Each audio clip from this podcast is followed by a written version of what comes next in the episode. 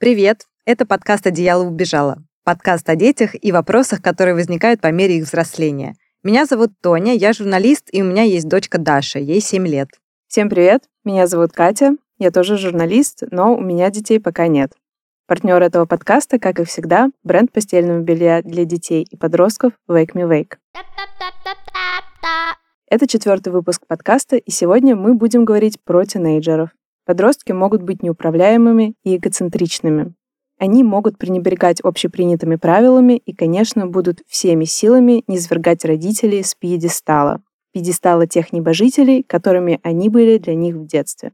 Как в этот период родителям пройти проверку на прочность и не отдалиться от своего подростка, а наоборот, доказать ему, что вы всегда на его стороне. Как научиться слышать друг друга и договариваться. На эти и другие вопросы мы постараемся ответить вместе с экспертом. Сегодня это клинический психолог, психотерапевт Марина Волкова. Марина, здравствуйте. Всем привет. Здравствуйте, Марина. Здравствуйте. Марин, в общем, тема, э, с одной стороны, очень сложная, и для нашего подкаста она, наверное, будет самая сложная, потому что до этого мы говорили о вопросах, связанных с детьми более младшего возраста, хотя и там мы находили некие неочевидные для себя моменты. Но здесь удивительным образом все мы когда-то были подростками, все мы прошли через это. Но каждый раз сталкиваясь уже как родитель или как любой другой значимый, близкий или даже дальний взрослый с другим подростком, мы приходим в полное смятение и непонимание, как вообще вести диалог Начиная с того, что у подростка элементарно невозможно спросить, как дела, потому что на этот вопрос он, скорее всего, ответит нормально, ок, отстань, нет и другие односложные ответы. Как узнать, как обстоят дела у тинейджера? База, база вообще общения и взаимодействия между родителем и ребенком, она закладывается далеко не в подростковом возрасте. Это то, что происходит с самого раннего детства то, что происходит намного раньше, не когда он тинейджер. И очень важно понимать, что это критически важный момент, и что какими бы ни были ваши отношения, как бы они ни были простроены с вашим ребенком, в подростковом возрасте в норме произойдет определенный откат. И при этом то, что вы создали вместе со своим ребенком до того, как он стал подростком, это все равно будет для него определенной базой, к которой он может вернуться, на которую он может опереться определенным образом. То есть если у него есть опыт доверительного, теплого, близкого общения и отношений с вами до того, как он э, перешел вот к этому периоду как бы личностных изменений и личностного становления, да, в общем, если у него есть вот эта база, еще раз, он сможет на нее опереться, он сможет к ней вернуться определенным образом. И даже если он будет как-то спорить, конфликтовать с вами, уходить от э, взаимодействия с вами, это ну вот как бы то, что уже есть в его душе, это то, что есть в его психике, и это здорово и замечательно. Если вы замечаете, что ваш подросток, который до этого был э, прекрасным ребенком, который вас замечательно слушался, и у вас были прекрасные отношения, вдруг начинает ершиться, закрываться и на ваши вопросы не отвечает, вообще вам надо порадоваться, потому что это абсолютно нормально. Это значит, что он нормально проходит э, подростковый возраст. И гораздо лучше, если он пройдет его прямо сейчас вместе с вами, чем через 10 лет или позже он будет э, тот же самый конфликт проходить э, вместе со своим партнером, э, там, не знаю, с коллегами на работе, в кабинете у психотерапевта. Это возрастная норма. Он должен быть таким. И здесь, ну, как бы одна из ключевых вещей, которая с подростком происходит, это реакция эмансипации, как раз которая и определяется тем, что он начинает отдаляться от э, взрослых людей, не только от родителей, но вообще от людей, которые старше, чем он. То есть, возможно, он найдет какого-то взрослого вне э, привычного круга и вне членов своей семьи, который станет для него каким-то уважаемым авторитетом и примером для подражания. Да? То есть это может, например, быть любимый учитель в школе или тренер в спортивной секции. В общем, какой-то взрослый, с которым ребенок будет идентифицироваться, но одновременно не слишком близкий к нему. Но в целом, да, он будет э, отходить куда-то в сторону. И попытаться, ну, как-то искусственно нарушить вот эту дистанцию, ну, наверное, не вполне правильно. Если в семье есть, в принципе, какой-то ну, нормальный живой диалог, то есть если э, члены семьи, вот они не только у подростка расспрашивают, как у него дела, пытаясь как бы вытащить из него какую-то информацию, которая нужна на самом деле не потому, что вот мне правда интересно, а что же с моим ребенком происходит, а потому что я, как родитель, очень тревожусь, и я понимаю, что я свою тревогу, на самом деле, я свою задачу решаю в этот момент. Я свою тревогу пытаюсь успокоить, э, задавая ему этот вопрос и пытаясь от него получить ответ. Вот если э, помимо вот этой ситуации в семье, в принципе, есть некоторая культура взаимодействия, культура общения, когда люди искренне интересуются друг другом, они искренне спрашивают друг у друга, как дела, делятся событиями. Если вот это есть в семье, это то, на что подросток тоже может опереться. Так делают люди вокруг меня, это принято между нами, это создает теплую дружественную атмосферу. Значит, когда я захочу, я тоже могу к тебе прийти и поделиться какой-то своей ну, историей, бедой или просто события дня рассказать. И это не что-то искусственное, это живо встроено в контекст. Поэтому имеет смысл обратить внимание не только на отношения родитель-ребенок, а на отношения между всеми членами семьи. С другой стороны, есть определенные маркеры. Вот если подросток, да, вот он все-таки такой очень закрытый, холодный, никого к себе не подпускает, то можно посмотреть на некоторые особенности его поведения, потому что когда мы испытываем а, определенные трудности, ну это же чаще всего как-то проявляется вовне. Вот мы просто друг на друга смотрим, да, и мы замечаем, хм, наверное, у этого человека что-то не так, да, у него лицо грустное, вот как-то он себя ведет странно, у него поза какая-то вот такая очень своеобразная. И есть ряд признаков, на которые, возможно, имеет смысл обратить э, внимание родителю. Это, например, э, как ребенок спит и удается ли ему вообще нормально поспать. Или он э, всю ночь э, лежит, и с ним там что-то вообще непонятное происходит. Или он там очень поздно засыпает, очень поздно просыпается. Это как у взрослых людей признак того, что, ну, наверное, что-то не очень в порядке. Так и для подростка, естественно, тут будет на что обратить внимание. Или, например, это прием пищи. Это тоже достаточно радикальный случай, который требует как раз, возможно, усиленного внимания. Иногда в подростковом возрасте стартуют э, проблемы с пищевым поведением или расстройство пищевого поведения. И если вы замечаете какое-то вот странное именно поведение подростка, то есть, например, он э, забрал тарелку, вы не видите, как он ест вообще там, да, или он забирает тарелку в свою комнату, потом вам ее как-то в чистом виде возвращает, но вы не понимаете, что с этой едой происходит, пока тарелка в его комнате находится.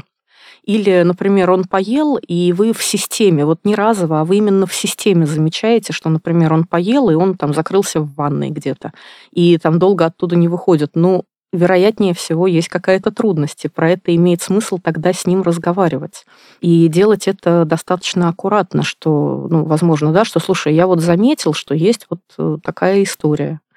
Как ты себя чувствуешь? Все ли у тебя хорошо? Но здесь, конечно, это медицинская уже даже проблема больше, и здесь могут иметь смысл более такие активные действия со стороны родителей.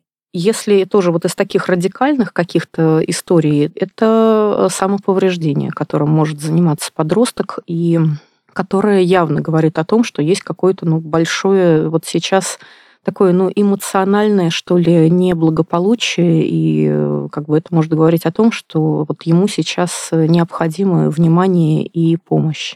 И иногда дети, они таким образом, в принципе, и пытаются привлечь внимание родителей к себе, если им этого внимания, например, очень сильно не хватает. Но тогда это, опять же, это не локальная проблема, которая вот, вот есть локальные симптомы, надо его решить. Это затрагивает все взаимодействие годами, которое выстраивается внутри семьи. Поэтому тут, в общем, есть о чем подумать. Вы сказали, что ребенок в подростковом возрасте может искать для себя некого нового значимого взрослого, можно ли как-то экологично подсунуть ему правильного взрослого. Э, почему спрашиваю? Вот э, как раз э, я этим занималась в свои там 13-14 лет, и моя мама, надо дать ей должное, которая не могла замечать, например, проблем с тарелкой, которая возвращалась чисто из моей комнаты, и с походами в туалет, и со всем тем расстройством пищевого поведения, которое вы описали до, тем не менее заметила, что ну вообще что-то странненькое происходит. Угу. И привела ко мне монаха. Русской Православной Церкви. Ну, просто вот так вот произошло, что у нас был знакомый монах, очень приятный молодой парень, ему было около 25, то есть там у нас была небольшая разница в возрасте, и он через религию, через веру пытался меня как-то вернуть обратно на землю и, в принципе, меня слепить как-то более-менее отвести от каких-то там странных мыслей, которые у меня были. И, надо сказать, это сработало. Хотя идея кажется довольно, ну, как бы аферистской даже по своей сути. И как она пришла в голову моим родителям, я не знаю. Это было хорошо, это было своевременно, но тут надо понимать, что я доверилась человеку только потому, я так думаю, что у него был сан. И для меня это имело какое-то значение, то есть если бы меня привели к психологу и сказали, вот это доктор, к психотерапевту, э, расскажи им о своих проблемах с едой, например, я никогда бы в жизни не рискнула это сделать, но монах знал про мои проблемы с едой, просто он не считал это проблемой. Ну, как бы тут уже другая какая-то история, да? Можно ли, возвращаясь к вопросу первоначальному, проконтролировать то, кто станет значимым взрослым для значимого для тебя ребенка и как бы ну, предложить ему какую-то такую кандидатуру? Предложить можно, проконтролировать нельзя. И это касается не только значимого взрослого, это касается и других аспектов жизни ребенка и подростка. Мама, надо сказать, молодец в чем? На мой взгляд, очень важный критерий компонент, то, что этот э, монах, он был молодым человеком. То есть подростки, они гораздо лучше откликаются, бывают исключения, бывает по-другому, но э, в целом подростки гораздо лучше откликаются на молодых взрослых. То есть это человек, ну, не знаю, до 30 лет, который сам вот э, еще недавно переживал те же проблемы, те же трудности, с ним проще себя проассоциировать, увидеть того, вот кем я хочу быть и каким я хочу стать через несколько лет. И он не кажется таким страшным, пугающим, давящим. То есть он как бы ближе к самому подростку, чем к родителям, от которых он, собственно, и пытается как-то ну, оттолкнуться в этот момент. И, опять же, важно помнить, что это неплохо, что это его одна из ключевых задач вообще этого этапа и его развития внутреннего. И второй важный момент, который сейчас в ваших словах прозвучал, это то, что, ну вот даже если вот кажется, что вот как бы это ни казалось странным, вы, по-моему, сказали так как-то, но то, что он вам предлагал и то, о чем он говорил, это попало на вашу зону интереса, на вашу зону внимания. То есть это что-то, что отозвалось в душе. Вот это очень важно, и это ведь не формируется искусственно. То есть если в окружении родителей есть какие-то люди, которые обладают чем-то таким, что правда интересно подростку, что правда вызывает у него какой-то живой отклик, это прекрасно. Скорее всего, это будет основой, на которой могут сложиться отношения этого человека с подростком. Но здесь э, важно еще что понимать, э, что все-таки этот человек, он не должен быть э, такой подсадной уткой и третьей стороной, которая будет как бы тайно что-то выведывать у подростка и передавать это вам. То есть это будет, ну, как бы, во-первых, рано или поздно подросток это узнает. Это будет огромным предательством его доверия и в дальнейшем вы, ну, то есть как бы понятно, что родитель, он же что хочет? Он правда хочет блага своему ребенку. Он искренне хочет, чтобы у него все было хорошо.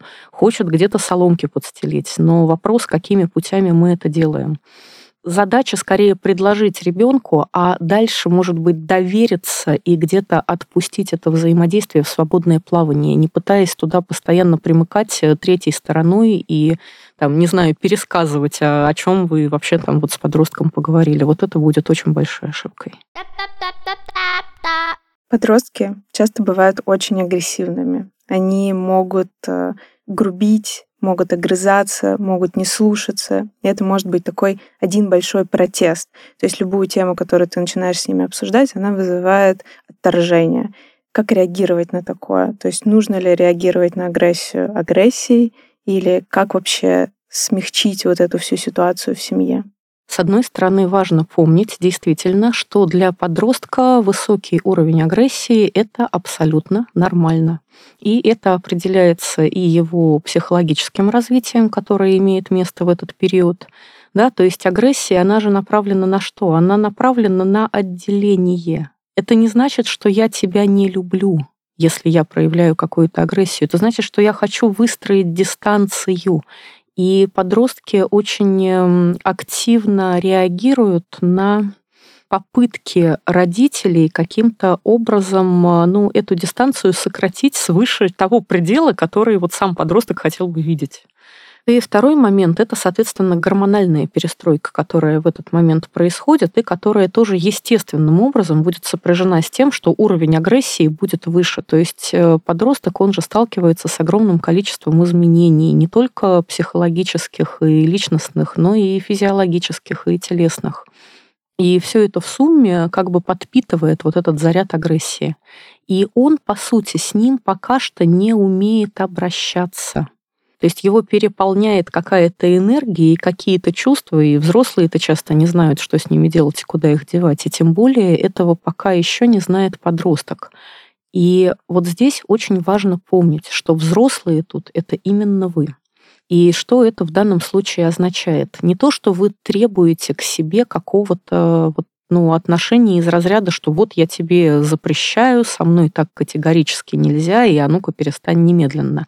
И тем более не должно быть ответной агрессии в ответ на агрессию подростка, потому что вы э, транслируете как бы двойное правило через эту систему. Это то, что очень часто, к сожалению, делают родители, и то, с чем вот мы потом э, работаем в психотерапии э, да, когда транслируется такая двойная система правил и стандартов. Мне можно быть к тебе агрессивным, я большой, я сильный, я в своем праве, а тебе ко мне нельзя. Наши отношения в этом плане не равны. Я помню, э, я понимаю, что это такой достаточно экстремальный, может быть, пример, но я помню, что я однажды читала в соцсетях, э, женщина делилась историей, она жаловалась на сына, жаловалась, что сын такой тотальный хам, и он ее ударил, а мальчику, по-моему, лет 14 было. И когда стали вскрывать эту ситуацию, и в комментариях пошло обсуждение, то, в общем, выяснилось, что подросток, он ну, вот вообще сидел в своей комнате, и он не отреагировал с первого раза на какое-то указание, которое ему дали, после чего мама подошла и дала ему пощечину. И он э, ее ударил в ответ. То есть он ей ответил на ее агрессию. И при этом для нее была тотально закрыта вообще природа этой ситуации. То есть она считала, что вот все сделано было правильно, а он просто с ума сошел, и надо его как-то тормозить. Вот э, это не так. И иногда, если агрессия подростка чрезмерна, если вам кажется, что он как-то вообще вышел из берегов, то это повод скорее подумать, а в ответ на что он эту агрессию выдает, как он ее вообще накапливает. То есть вполне возможно, что какие-то наши действия, опять же, даже из лучших побуждений, это на самом деле какое-то чрезмерное воздействие и чрезмерное давление на него. И он э, своей агрессией пытается вообще защититься и пытается как-то, ну, он просто пытается себя обезопасить. То есть это он нам пытается показать, что со мной так больше нельзя. И если это именно какая-то избыточная реакция подростка, то вот э, есть э, смысл вообще подумать, а что же у нас происходит в отношениях. С другой стороны, может быть важно действительно ребенку показать какую-то границу и оттормозить реакцию. Вот опять же, я вначале говорила, что значит, что взрослые тут э, именно мы, что вот ребенок, он пока не умеет с этим справляться, он тестирует какое-то поведение, подросток это делает, а мы можем его выдержать с одной стороны, да, то есть не встав с ним на одну позицию, потому что, опять же, что очень часто еще происходит с родителями подростков – они вылетают и из родительской, и из взрослой роли, и они оказываются в детской позиции сами. И тогда их взаимодействие с детьми начинает быть похоже на взаимодействие ребенка и ребенка. То есть, например, там старшей э, сестры и младшей сестры или там, не знаю, старшей сестры и младшего брата, неважно. И они пикируются вот примерно на таком уровне. Вот важно помнить, что все-таки мы взрослые. Ребенок сейчас проходит период становления, он постепенно становится взрослым. Но мы выдерживаем его переживания, и с другой стороны, мы действительно можем ему в спокойной форме ставить какое-то ограничение, что, слушай, вот, вот это неприемлемо. Мы так друг с другом не разговариваем. Причем очень важно, чтобы, правда, вот в семье это было принято. То есть не то, что ребенок не может там огрызнуться, например, а вы на него тоже не огрызаетесь, не кричите, что это поддерживается и соблюдается всеми. Это вот нормы нашего общежития. Когда ты делаешь по-другому, ну, меня это ранит, ты мне этим делаешь больно. Мне бы не хотелось так вот общаться, и давай, пожалуйста, это вот будем избегать как-то с тобой в дальнейшем но при этом понимать, что срывы у него все равно какие-то будут. И это тоже нормально.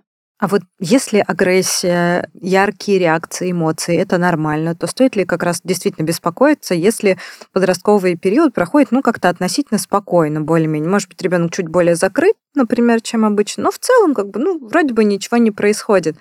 Говорит ли это о том, что, значит, происходит у него внутри, либо где-то на стороне он проявляет, например, эту агрессию, да, просто, может, не с родителями и не дома. И стоит ли беспокоиться и каким-то образом пытаться это раскопать? Это хороший вопрос на самом деле. Не факт, что у него это происходит где-то на стороне. А, здесь есть два варианта. То есть либо он действительно в какой-то мягкой, может быть, очень форме что-то переживает внутри самого себя, либо, если вот брать какие-то, ну, например, не очень хорошие сценарии, да, то о чем можно побеспокоиться? Вообще обычно, конечно, важно успокаивать тревогу, наоборот, а не как-то ее продуцировать. А, в общем, если в вашей семье, в принципе, можно высказывать разные точки зрения, если вы не подавляете каким-то образом подростка. То есть если вот такое поведение тихое достаточно, оно не является если его источником не является то, что ну, подросток был сломлен когда-то в свое время, и вот он просто понимает, что все по-другому нельзя, у меня есть только путь моей покорности, а за все остальное, не знаю, меня тут уничтожат, ну, наверное, нормально все. Вот, можно про это сильно не беспокоиться. Либо есть другая вероятность, что у него какие-то эти вопросы, они э, тоже ну, в другой форме, но они просто стартуют позже, и он уже как бы повзрослеет, выйдет из родительской семьи, и, возможно, уже там будет как-то с ними разбираться. То есть бывают ситуации, когда человек пубертат проходит позже? Да, конечно. А почему это происходит? Вот тоже момент. Это надо смотреть по семейным отношениям. То есть это может быть и какая-то личная особенность, и личная такая, ну, предрасположенность ребенка. Ну, то есть если вы замечаете, что вот он был маленький-маленький, он, в принципе, всегда такой достаточно тихий, и слова никому не скажет, там, тихо себе сидит, во что-то играет, ну, есть вероятность, что в подростковом возрасте он как бы вот в рамках просто своего личностного профиля будет развиваться, и ну вот как-то так оно и будет. И это как бы абсолютно нормальная ситуация. А, с другой стороны, это может быть как раз-таки особенность внутри семейной коммуникации. И, например, ребенок может бояться расстроить родителей, и он может беречь как бы таким образом родителей и брать на себя функцию такой эмоциональной заботы, что ли, о нем. То есть эм, я понимаю, что моя мама, она там, не знаю, будет очень сильно волноваться. Вот я ее чем-то расстрою, и там я себя потом буду чувствовать за это виноватым или виноватой и всем будет плохо. И при этом ребенок может э, ну, не верить, как бы, что взрослые с этим справятся, и считать, что это вот его задача как-то решить проблему взрослого. И тогда он может свое поведение как бы подстраивать под ожидание, что взрослого обычно очень сильно устраивает, и он считает, что все идет благополучно, но фактически вот э, здесь ребенок, конечно, столкнется с определенными трудностями, потому что эмоционально он не в позиции ребенка пребывает в такой ситуации. Но это сложная история, и это то, с чем имеет э, смысл разбираться ну, в терапии. То есть если есть некоторая ну, тревога, что ли, на эту тему, то можно, ну, правда, можно поговорить с психологом об этом. Но это будет ребенок решать уже, когда вырастет, или родитель может это как-то отметить, заметить и привести его к специалисту, например? Я здесь э, имела в виду скорее как бы даже разговор самого родителя со специалистом, а не то, что ребенка нужно обязательно вести. То есть ребенку это можно предложить как некоторую возможность. Причем, опять же, важно, чтобы он э, не видел, например, в специалисте ну, такого сильно ассоциированного с родителем взрослого, и что как бы родитель пытается тоже решить свои задачи через то, что он ребенка хочет куда-то затащить. Даже если вы это пытаетесь очень сильно замаскировать, ребенок это поймет, увидит и почувствует. Причем даже маленький ребенок, поэтому вот тоже не надо так делать. Вот. Но самому ребенку можно предложить, можно рассказать про такую возможность, что вот слушай, если у тебя там будут какие-то вопросы или там вдруг тебе о чем-то захочется поговорить, ну вот можешь поговорить с нами, а можешь вот в специальном пространстве. Вот есть такие люди, с которыми можно про это разговаривать. То есть предложить ему это как возможность, а дальше он ну, захочет, попросит вас, не захочет, ну, справится. И важно еще что, чтобы вы верили, что ваш ребенок справится. Я поняла, что мы изначально перескочили немножечко этот вопрос. Подросток — это сейчас человек с какого возраста? Такое ощущение, что с 10, с 11 порой. Ну, я бы сказала, что да. И вообще граница подросткового возраста, это, конечно, очень такой, да, это интересный вопрос. Э, ну, я бы так сказала, что подростковый возраст, он начинается, с одной стороны, если э, брать физиологический аспект, э, да, в момент, ну, некоторой такой физиологической и гормональной перестройки, да, то есть тело потихонечку меняется, и как бы у него появляется много новых интересных функций.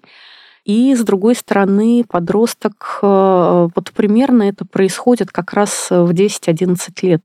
Он э, по-новому начинает э, осознавать свое «я». То есть он вообще впервые может вот как-то заметить, что вот я, оказывается, существую, и это что-то очень особенное. То есть он становится интересен самому себе в этот период, и он начинает себя активно узнавать. А кто я? А какой я?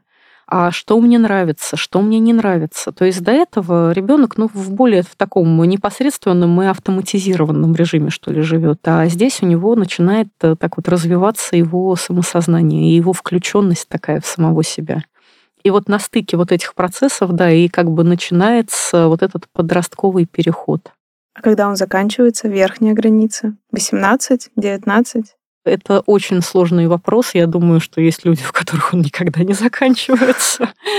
Вот. Но если брать такие как бы ограничения, то вот почему за рубежом в некоторых странах 21 год считается периодом окончания совершеннолетия и окончания как бы подросткового возраста, потому что к 21 году формируются определенные мозговые структуры, корковые структуры, которые вот уже как-то ну, финализируют, что ли, такое ну, формирование волевых и эмоциональных процессов э, вот именно на физиологическом уровне.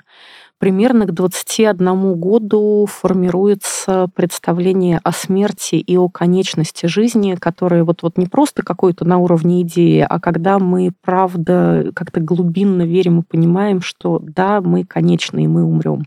И ну, я бы сказала, что да, это вот примерно в районе 20-21 года происходит. Но может и позже. А может и никогда не случится, кому как повезет. В прошлом эпизоде мы немножко затронули тему подростков, разговаривая о личных границах и о том, что ребенок, у которого не было своей комнаты и личных границ в психологическом смысле, становится взрослым, который не уважает чужие личные границы, у которого вообще проблемы с самооценкой.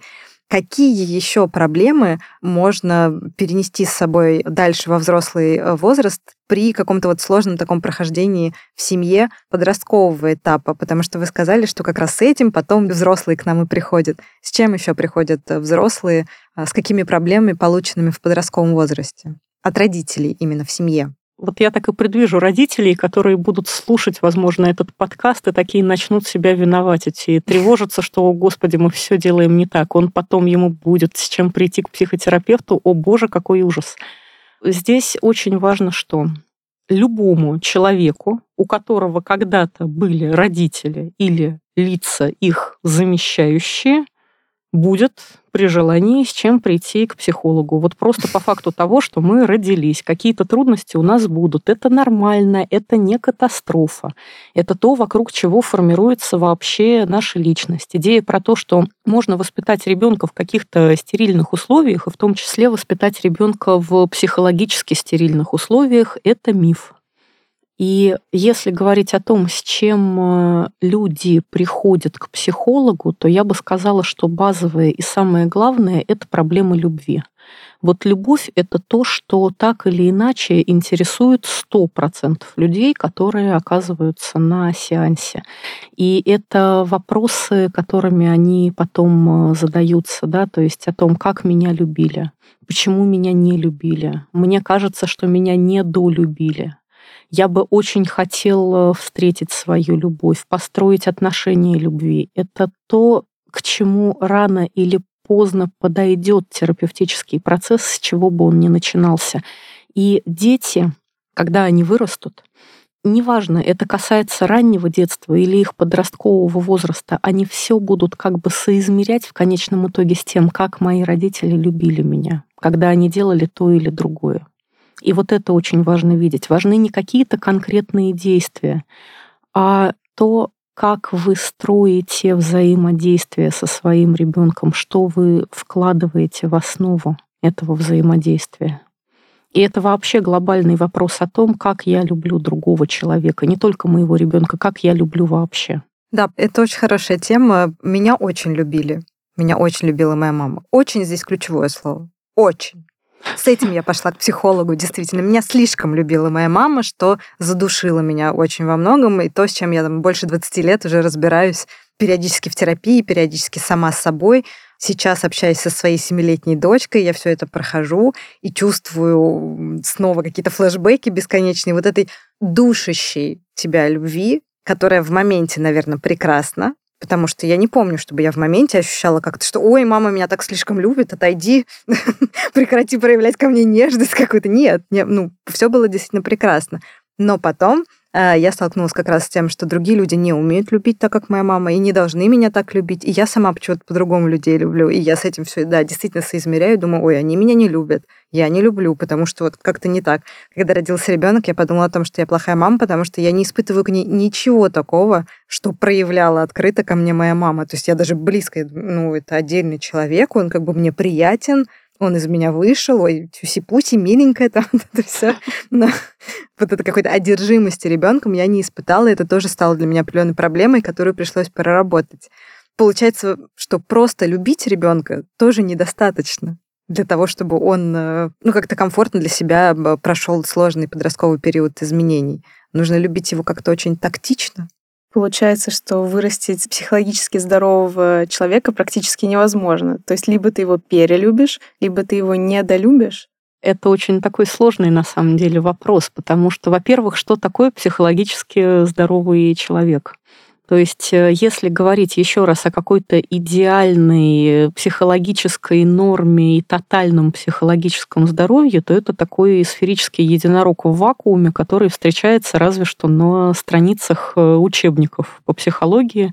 И есть такой известный прикол, когда приходят э, студенты-психологи на первые курсы, их на какой-нибудь общей психологии спрашивают, вот, э, ребят, вот как вы считаете, кто из вас полностью психологически здоров? Поднимите руки. Вот э, если там найдется несколько рук, ну, как бы, ну, можно улыбнуться этому, конечно, но, возможно, кто-то поднимет, но в процессе обучения мы поймем, и вообще прохождение через жизнь нашу, что какие-то трудности есть у всех, и это нормально. Это не значит, что с человеком что-то не так, то, что у него что-то болит, он задается какими-то вопросами, он встречается с какими-то трудностями. Это часть нашей жизни. Столкнуться с каким-то вызовом.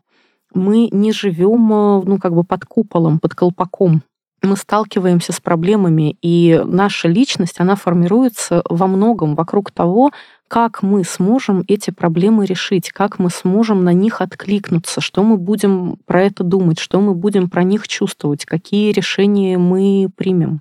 Это важно. Поэтому, ну, как бы, мне кажется, вот эта постановка вопроса про то, что я как бы должен воспитать здорового человека, это то, что будет только накручивать родителя и добавлять ему тревоги в отношениях с ребенком, а чем больше у вас тревоги, какой-то гипертревоги по этому поводу, тем сложнее будет вам, и чем сложнее будет и вашему ребенку тоже. Поэтому выдохнуть и расслабиться на самом деле. Что-то происходит. То есть, с одной стороны, сохранять внимание к э, процессу взаимодействия и взаимоотношений, но с другой стороны, как бы не считать, что то, что между вами происходит, это катастрофа. И что если вы допустите какую-то ошибку, это потом э, окажет э, тотальное и страшное влияние на всю последующую жизнь вашего ребенка. Естественно, как бы вы зададите какую-то основу, влияние вы окажете, но важный момент, э, если родитель понимает, что он ошибается – очень важно, когда вы это замечаете, просить за это у ребенка прощения и открыто перед ним признавать. Ты знаешь, прости меня, пожалуйста, я был неправ. Причем можно быть неправым по сути, а можно быть неправым по форме. И вполне возможно, что по сути вашего послания, ну вот вы сказали ему то, что вы правда считаете важным, то, что вы верите, то, что вам хотелось бы ему передать, но вы это сделали как-то, ну, не знаю, грубо, например, или избыточно, там, не знаю, голос на него повысили. И вы можете вообще свою неправоту перед ним признавать. И в дальнейшем это будет э, таким ключом, который позволит вашему ребенку найти выход из ситуации, к которым вы, возможно, причастны, но которые вы не заметили. То есть ребенок, он же может вернуться вот в это прошлое, он будет об этом помнить, об этом опыте. И он сам себе может сказать, что если моя мама или мой папа, вот они в тот момент были неправы. Если они тогда ошибались на мой счет, то, может быть, они и сейчас неправы, и он сам выйдет вот из этой трудности. А нужно ли тогда пояснять ребенку, что я был неправ по форме, или я неправильно выразилась, я была слишком груба, не знаю, там, извини, что накричала, но я все равно считаю, что надо сделать уроки? Да, я думаю, что это важно, и что когда вы извиняетесь, э, вообще это касается не только отношений с ребенком, это касается отношений с любым человеком важно понимать, за что вы на самом деле приносите ему извинения. То есть э, где тот ущерб, который вы ему нанесли, какое свое поведение вы считаете неправильным. И вы можете на это акцентировать внимание.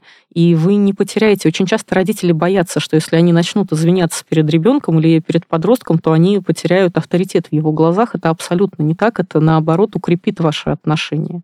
Да, многие хотят действительно укрепить свой авторитет. И в этот период в том числе, потому что это уже становится взрослый, по сути, человек, какой-то новый взрослый дома, и нужно ему показать, кто здесь главный тогда взрослый. Mm. Нужно ли это сдерживать в себе, или это тоже нормальное э, желание вообще взрослого человека? Все мы грешные, несовершенные. А это вот как раз очень важный вопрос э, про то, что такое вот выстраивать отношения с другим взрослым человеком. То есть, по сути, подростковый период, э, да, это для подростка время, когда он из ребенка становится этим самым взрослым, и, в принципе, он к себе уже ждет отношения как ко взрослому, он ожидает каких-то прав, которые есть у взрослого уважение, что с ним вообще будут считаться, что его будут воспринимать на равных. С другой стороны, это очень большая такая школа для родителей, которым тоже важно перестраиваться. И родители этому очень часто сопротивляются, что ну как же так, он же маленький, он же вообще о чем тут говорить-то, господи что то, что у него там, не знаю, усы растут теперь, то это не, не значит, что я должен к нему начать относиться как-то по-другому я же умный, я же там, не знаю, у меня опыт есть какой-то жизненный вообще, а у него-то нет. И родитель в этом периоде тоже учится как раз-таки перестраивать свое взаимодействие вот из системы родитель-ребенок в систему взаимодействия взрослый-взрослый. Смотрите, про границы и доверие можно привести гораздо более простой uh-huh. пример. А, например, ребенок куда-то идет. И вот родитель хочет узнать, с кем он идет, куда он идет и когда он вернется. А ребенок не хочет это говорить, потому что он считает, что это вмешательство в его личную жизнь. Да, ну там подросток. Я в 16 лет, я иду с подругами гулять в парк, вернусь, когда не знаю. Вот как здесь нужно поступать родителям? Нужно ли додавливать то есть можешь ли вообще, правильно ли это, узнать, с кем ты идешь, куда он идет и когда вернется. Или, может быть, как раз в этом случае можно проявить определенное доверие. Ну, вообще доверие это очень важно между родителями и детьми.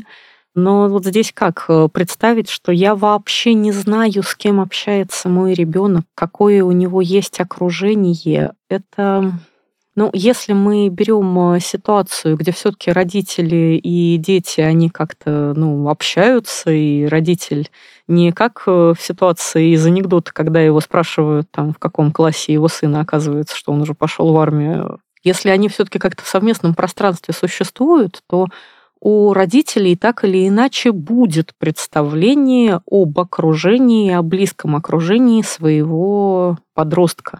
Опять же, ребенок маленький, ребенок э, там идет в школу, он же будет делиться чем-то, он будет рассказывать, вот с кем он дружит, там, с кем у него начались какие-то отношения, там, с кем закончились, там, с кем... вы будете слышать, с кем он общается. Или если он там посещает сначала какие-то совместные мероприятия, вы тоже будете видеть, в какой там, не знаю, куча детей это происходит, вы будете как-то взаимодействовать с родителями. То есть ближайшее окружение ребенка, оно, в принципе, обычно находится в зоне видимости родителя. А дальше, когда уже в этом окружении формируются какие-то особые связи и особые отношения, ну, то есть все равно вы плюс-минус будете иметь представление о том, э, что, где и как э, может происходить. И можно пытаться как раз ну, договариваться, опять же, с ребенком, что ты знаешь, я за тебя вообще очень сильно переживаю. И договариваться об определенных условиях, пытаться ему предлагать эти условия, что да, там ты там, можешь гулять, там ты в этом свободен, но вот мне важно, чтобы у меня там, не знаю, был контакт твоего друга или родителя твоего друга, или еще там где-то как-то что-то. То есть вот выстраивать, что вам действительно важно, пытаться про это с ребенком говорить. Ну, то есть нету никакого универсального рецепта, получается, нужно щупать, угу. что сработает с конкретно твоим ребенком, да, э, там, ориентируясь на себя, может быть, да. Опять Просто же. на диалог в семье, на, да. показывать угу. пример, правильно, да, то, что мы в семье все обсуждаем, мы готовы к любым диалогам, готовы со всем поделиться. Да. То есть это первое правило. Да, главное, что ребенок должен знать, это то, что ему есть э, куда вернуться, это то, что ему есть куда прийти. Э, любой человек и ребенок тоже имеет право на свое личное пространство, куда он не впускает никого другого, на свою зону приватности, на свою душевность какую-то, в которую, ну, там, никто не полезет, э, потому что вот он просто туда захотел попасть. Это как эта дверь, рядом с которой мы можем стоять, но которая открывается только изнутри и только по желанию самого человека.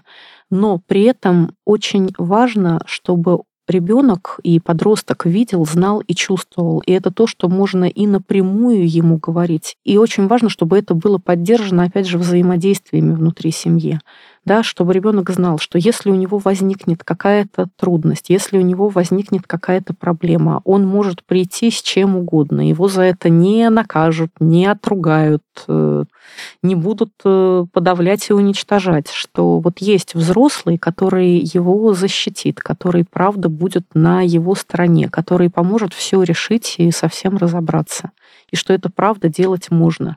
Но проверяется это на микрокоммуникации. То есть никогда уже случилось, допустим, что-то радикальное, и подросток понимает, что он не справляется, и он эту ответственность и последствия сам понести не может, ему нужна помощь. И он приходит. А проверяется это на примере маленьких ситуаций, когда он понимает, что вы ему друг, и что вы рядом с ним. Спасибо большое, Марин. Эм, тема действительно непростая. Тут, к сожалению, сложно давать рецепты, в отличие, там, например, от э, сна младенческого, где тоже все сложно, но тем не менее существуют какие-то формулы, mm. понятные инструменты, которые можно использовать. Здесь как будто бы все нужно делать э, на ощупь и максимально аккуратно для того, чтобы в первую очередь не навредить mm-hmm. да, ребенку, да. которому сейчас и так сложно.